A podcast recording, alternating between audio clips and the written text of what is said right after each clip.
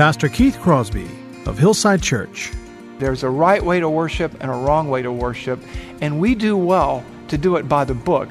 And what we need to do, and what we need to understand as we work our way through these pastoral epistles, is that what we have here is a blueprint, is a blueprint for ministry, is a blueprint for the local church, and we do well to do the local church according to the book. If we want to change lives and if we want to save lives and change eternities. I can see the promised land, though there's pain within the plan. There is victory in the end. Your love is my battle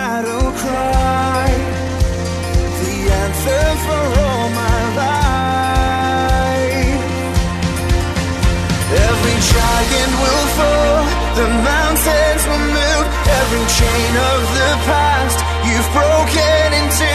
All the fear of the lies, we're singing the truth that nothing is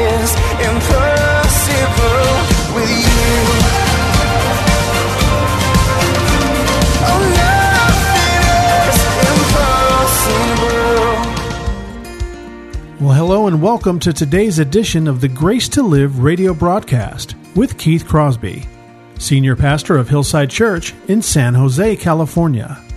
We are so grateful that you've chosen to spend time with us today on the program. And as always, we would encourage you to follow along with us in your Bibles if you can. On today's edition of Grace to Live, we are continuing with Pastor Keith's series entitled Church Matters. So if you have your Bibles, please turn with us today to the book of 1 Timothy, chapter 2. Now, here's Pastor Keith with today's study. The paramedic walked the distance from the parking lot to her pickup truck and began the long drive home. She lived about 25 miles outside of the city, in the country, and so she had miles and miles of two lane blacktop in the middle of the night at the end of her shift to go home and to get some rest.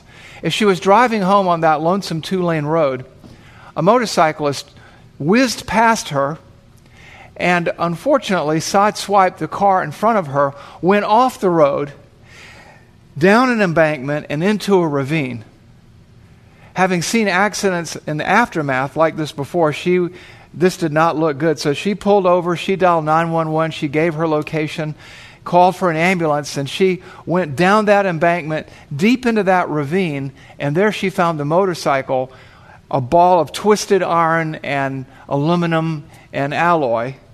And there she found the motorcyclist, the biker, amazingly in one piece. And she was so encouraged. She was so thankful. As she checked him from head to toe for his injuries, she saw that it looked like he had maybe broken his femur, which is no small thing, and was bleeding. And it could, be, uh, could have been a damaged femoral artery or a severed femoral artery. So she ran back up the uh, ravine, back up the embankment, got her first aid kit, because she'd expected to find a dead body to start with, and came back down and began to minister to him, attend to his wounds. And also, she saw people coming down with flashlights who must have seen her car and seen some of something. And so some bystanders joined her, and as she busily began to work on the biker's thigh, she put a tourniquet tightly up on his upper thigh to staunch the flow of blood. And when she did, he goes, Ow, that hurts. What are you doing? And she had to explain to him look, I'm a paramedic. I'm trained in this. I'm doing standard operating practice for an injury like this. I'm doing it by the book. I'm going to take really good care of you. Trust me. And as she continued to work, he continued to complain. And pretty soon, one of the bystanders says, What are you doing to him? And she, she looked over her shoulder and she goes, It's, it's okay. I'm, I'm a paramedic. I'm trying to stabilize him and keep him alive and keep him from bleeding out, maybe, until the ambulance gets here from the town. So she began to work on him. The, the, the biker began to plead with her and kind of rebuke her a little bit, criticize her, and said, Look, you're hurting me. I'm not sure you really know what you're doing. And she said, You know, I understand. You've probably got a broken femur. You at least have a damaged femoral artery. I'm trying to help you. I know it hurts. I am so, so sorry. With that, there was a thump on her right shoulder. She looked up and there was one of the bystanders, and he seemed a little bit angry. He goes, What are you doing to him? Can't you see that you're hurting him? And she goes, It's okay. I'm a parent. He goes, I don't care who you are. It's his leg. If he says not to do that, don't do it. And then people in the crowd started saying, Yeah, listen to this guy. You know, you're not, you don't own him. It's, you're not the boss of him. And she's thinking to herself, These people have gone crazy. And she begins to try to work on the man, and he begins to resist more and more. And he goes, Look, it really, really hurts. Can't you just move that tourniquet down my thigh around my calf? What's, what's six or eight inches or what, what's a foot or so going to matter? And she goes, Well, the injury is high up on your leg. The gash is on your thigh. I think it goes into the femoral artery. There might be a leak or a tear, and I'm just trying to keep you alive. And he goes, Well, I don't want that. It doesn't feel good. And it was like a chorus behind her. Yes, it doesn't feel good. Look, we think, we think that you ought to listen to him. And she goes, Please listen to me. I'm trying to save his life. With that, she sees the uh, flashing lights on the ambulance, which must be uphill. And so she says, Hey, look, would you do me a favor? Would one of you run way up there and bring the ambulance crew down here with their equipment so they can get this man out of here and get him to a hospital? And they said, You know what? Why don't you go up there? Why don't you get the ambulance crew and why don't you bring them back here? We'll take care of him. Thank you. And the biker goes, Yeah, you've done enough. So she's thankful to get out of there. She leaves that tourniquet on there and she runs up the ravine, runs up the embankment, gets the ambulance people, brings them down, helps them carry their equipment. It takes a few minutes to get down there. And when they come down there, when they come down there, the tourniquet is off. The man is ashen. His eyes are closed. And she goes, What have you done? And they said, Hey, hey, look, you know, we took the tourniquet off. No harm, no foul. He wanted us to. And look, he's resting peacefully. She goes, Resting peacefully? He's unconscious. So the ambulance crew gets him and they take him up, they put him in the ambulance. He goes into a coma on the way to the hospital, and about three weeks later, he dies from his injuries, from blood loss and complications associated with that. What's the connection with that and our message today?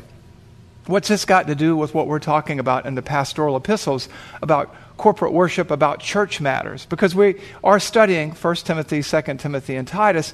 How does this story relate to that? It's got nothing to do with it, and it's got everything to do with it. What do I mean?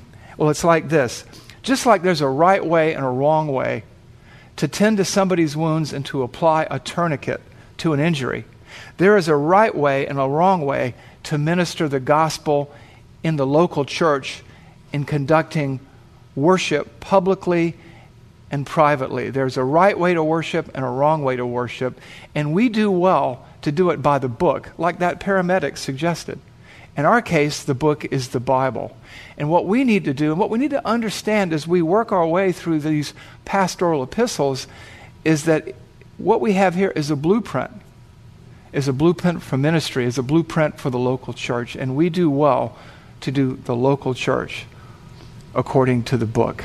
If we want to change lives and if we want to save lives and change eternities. So we return to our series on, entitled Church Matters. You know, we're in a series within a series right now. Uh, we are uh, going into part two of Church Unlike the World, making a countercultural statement. It's all about corporate worship. Uh, we are again in 1 Timothy of the pastoral epistles looking at God's designer specifications for the church. And I want to pick up where we left off last week. Last week we introduced uh, three realities, if you will, about public worship, about corporate worship, so that we could worship adequately prepared to honor God. And so uh, we ask you to consider three realities about corporate worship so that you can adequately prepare to worship publicly. Today's passage is as it was last week 1 Timothy 2 8 through 10. And what I want to do is kind of walk you through the three realities of corporate worship, and then we'll dig down deep and move on into the heart of the sermon. So, what we talked about is there are three realities to corporate worship. Corporate worship is all about the internals, not the externals. That was number one, which we got to last week. Number two is it's about witness. Corporate worship is about witness rather than excess, right? And number three, corporate worship is all about obedience rather than preference. There's a right way to do it and a wrong way to do it. Well, let's look at our passage, which is 1 Timothy 2 8 through 10, and uh, let's get into the heart of this. God's Word says this the Holy Spirit speaking through the pen of the Apostle Paul. I desire then that in every place, in every church, the men should pray, lifting up holy hands without anger or, or quarreling. Likewise, I desire then that in every place also that women should adorn themselves in respectable apparel, with modesty and self control, not with braided hair or gold or pearls or costly attire, but instead with what is proper for women who profess godliness, with good works. This is our passage today. Last week, just to review, we said realize that corporate worship is all about internals, not externals. And we looked at this passage and we saw, I desire then that men in every place should, should pray lifting up holy hands, without anger or quarreling, without dissension. Likewise, I desire then that women in every place should adorn themselves in, in respectable attire with modesty and self control, not with braided hair or gold or pearls or costly attire, but with what is proper for women who profess godliness with good works.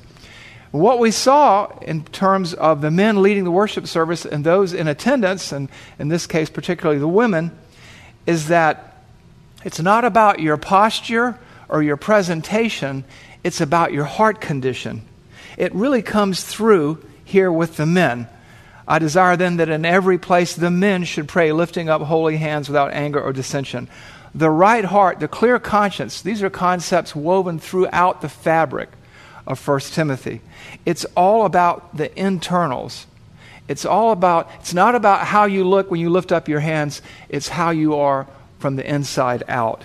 Remember what we discussed last week we talked about 1 Timothy 1 5 and 1 Timothy uh, 119, a good conscience, a sincere faith. In our own passage in 1 Timothy 2 8, we talked about not with anger or quarreling. These were all inward issues of the heart. And in 1 Timothy 3 9, we talked about a clear conscience again. You see, a right heart is essential to lifting up holy hands. You have to be right with God. And we talked about holy hands in the Old Testament and the New. They were practices of worship. They were compared to, uh, to Levitical uh, sacrifices. Uh, they speak to having a heart consecrated to God, given over to God. And we talked about the fact that you really can't lift up holy hands in a worship service to lead prayer without the proper heart preparation before. And then we notice, too, in him referring to the woman, the Apostle Paul, talks about it's not what adorns you in terms of cosmetics or dress or, or uh, accessories. It's, it's what adorns the way that you live your life. And we saw that in verses 9 and 10. Likewise, I desire then that in every place also the women should adorn themselves with respectable attire, with modesty, self control. Modesty, self control, those are inward things. Not with braided hair or gold or pearls or costly attire but with what is proper for women who profess godliness with good works. What, as we talked about last time, this is not. This is not a dress code. This is not a polemic against dressing well, against nice clothes, against, against designer clothes. It's not about that. It's about the inward person of the heart. It's, about a, it's not about a, a code of dress, but a code of conduct. What does your worship look like inside the church and yes, outside the church? Are you known for your good works or the way you dress? Are you known for the way you present yourself and lift up holy hands? Are you known for really someone who is not divisive, someone who is not combative? It's all about the internals. We discussed about the, the, the context of this whole discussion in 1 Timothy 2 is the fact that Ephesus was the home of the temple of Artemis. The Romans called her Diana. She was a fertility goddess. The Romans also used her as the goddess of the hunt. And the worship there was very ostentatious, very dramatic, very over the top. And the priests posed and postured, and the Vestal virgins, and some would say the temple prostitutes, dressed heavily dolled up, lots of gold, lots of this, lots of that. It was pageantry at its best, or some would say worst. And so the Holy Spirit, speaking through the pen of the Apostle Paul, speaks to them then and there and us here and now and says, the church is to be unlike the world. It's not to look like the culture, it's to be countercultural. And our corporate worship should not reflect externals, but internals. And that's why there's this caution, there's this command about the men leading worship to do it with a right heart, and the women to conduct themselves with a right heart. Because God looks at the heart. It's not about externals, it's about what's going on inside of you, because what's going on inside of you eventually comes out of you. So when it comes to public worship, realize it's all about the internals, not merely the externals. Also, realize as we work our way through this message that each of these points builds on the other and serves sort of as application for the preceding point.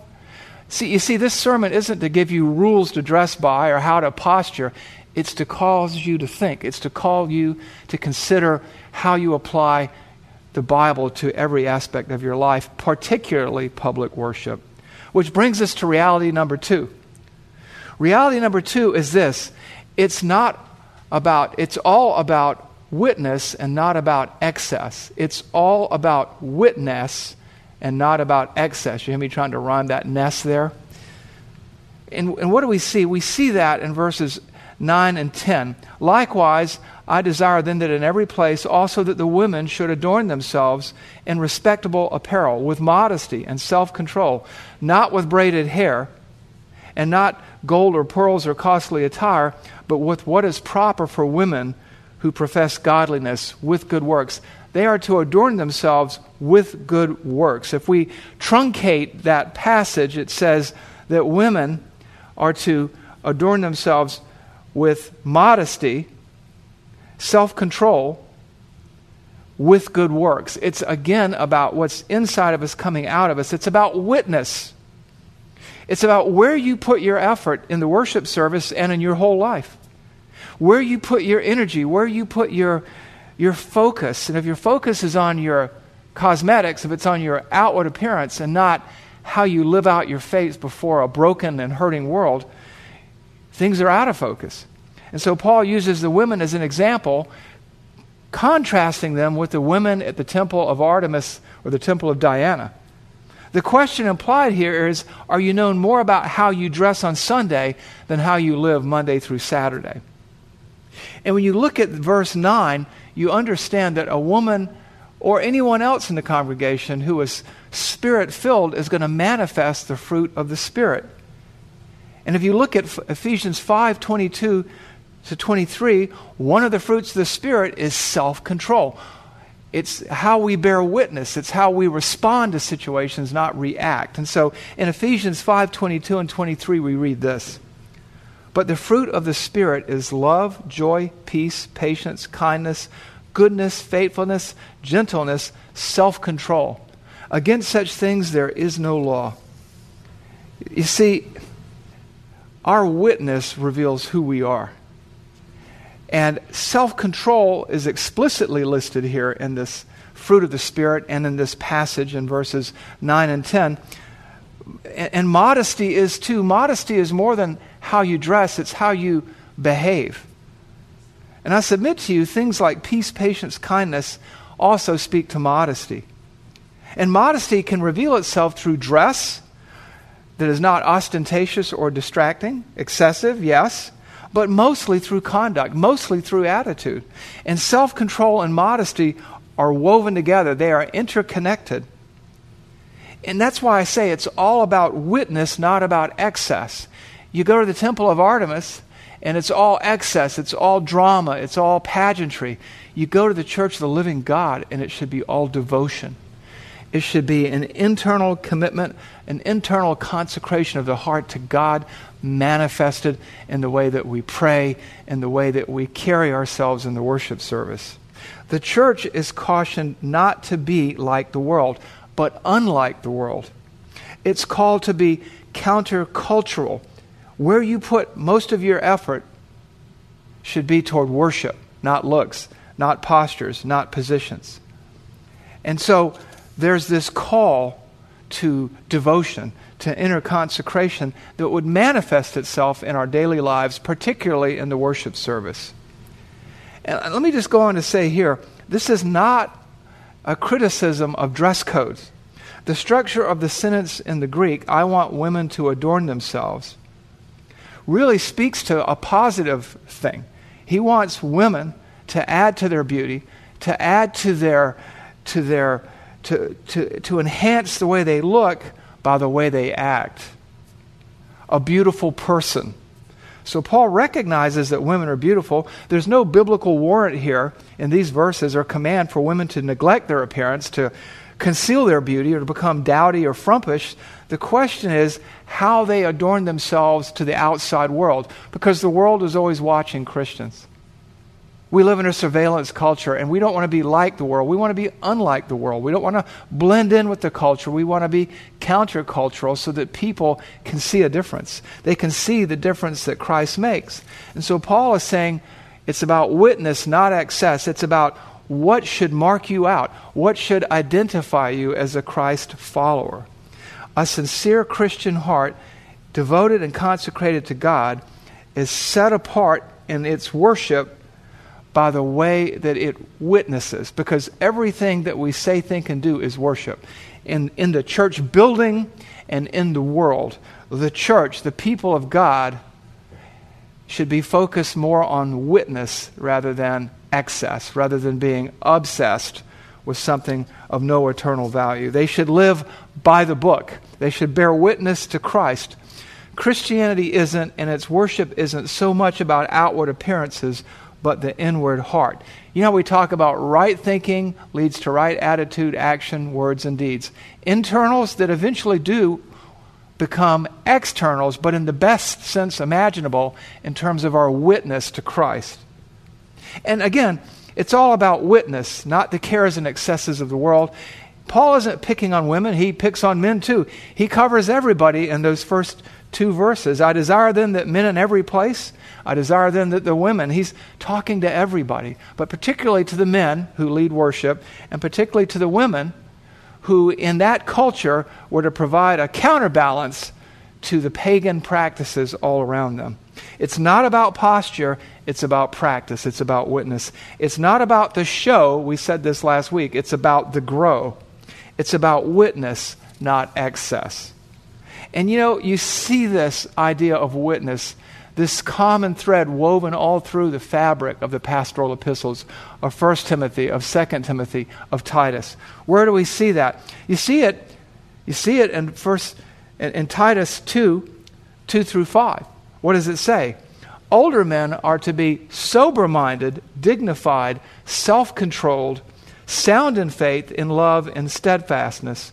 Older women are to likewise be reverent in behavior, not slanderers or slaves to much wine. They are to teach what is good, and so train the young women to love their husbands and children, to be self controlled, pure, working at home, kind and submissive to their own husbands. Watch this, so that the word of God may not be reviled. It's about witness. Every aspect of our worship, particularly our public worship, is about witness witness that is not excess like the world. You see it in 1 Timothy 3 in the discussion of an overseer. In 1 Timothy 3 2, 3 8, and 3 12, we see this. Therefore, an overseer must be above reproach, witness, the husband of one wife, sober minded, self controlled. Again, that's witness, respectable, witness, hospitable, witness, able to teach. Verse, uh, verse 8 Deacons likewise must be, verse 12, the husband of one wife, managing their children and their own households well. It's about witness.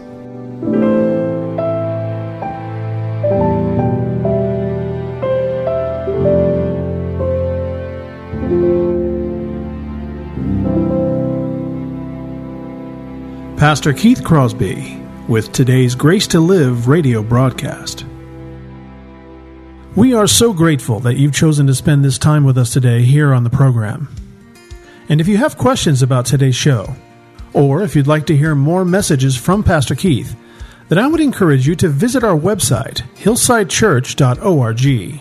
There you can listen to past sermons and other content from Pastor Keith just by clicking the Sermon Archive tab. And you can also find links to Pastor Keith's blog, as well as the Out of My Mind podcast the website is also a great place to connect with us here at Hillside. You can find information on our service times, ministry opportunities, and of course, you can browse our calendar of upcoming events. Again, all this and much, much more can be found by visiting our website, hillsidechurch.org. Well, we hope that you'll join us again next time on Grace to Live. But until then, I'm your host, Kevin Reeves, and on behalf of Pastor Keith and everyone here at Hillside Church, it is our prayer that the Lord will richly bless you, and thanks for listening.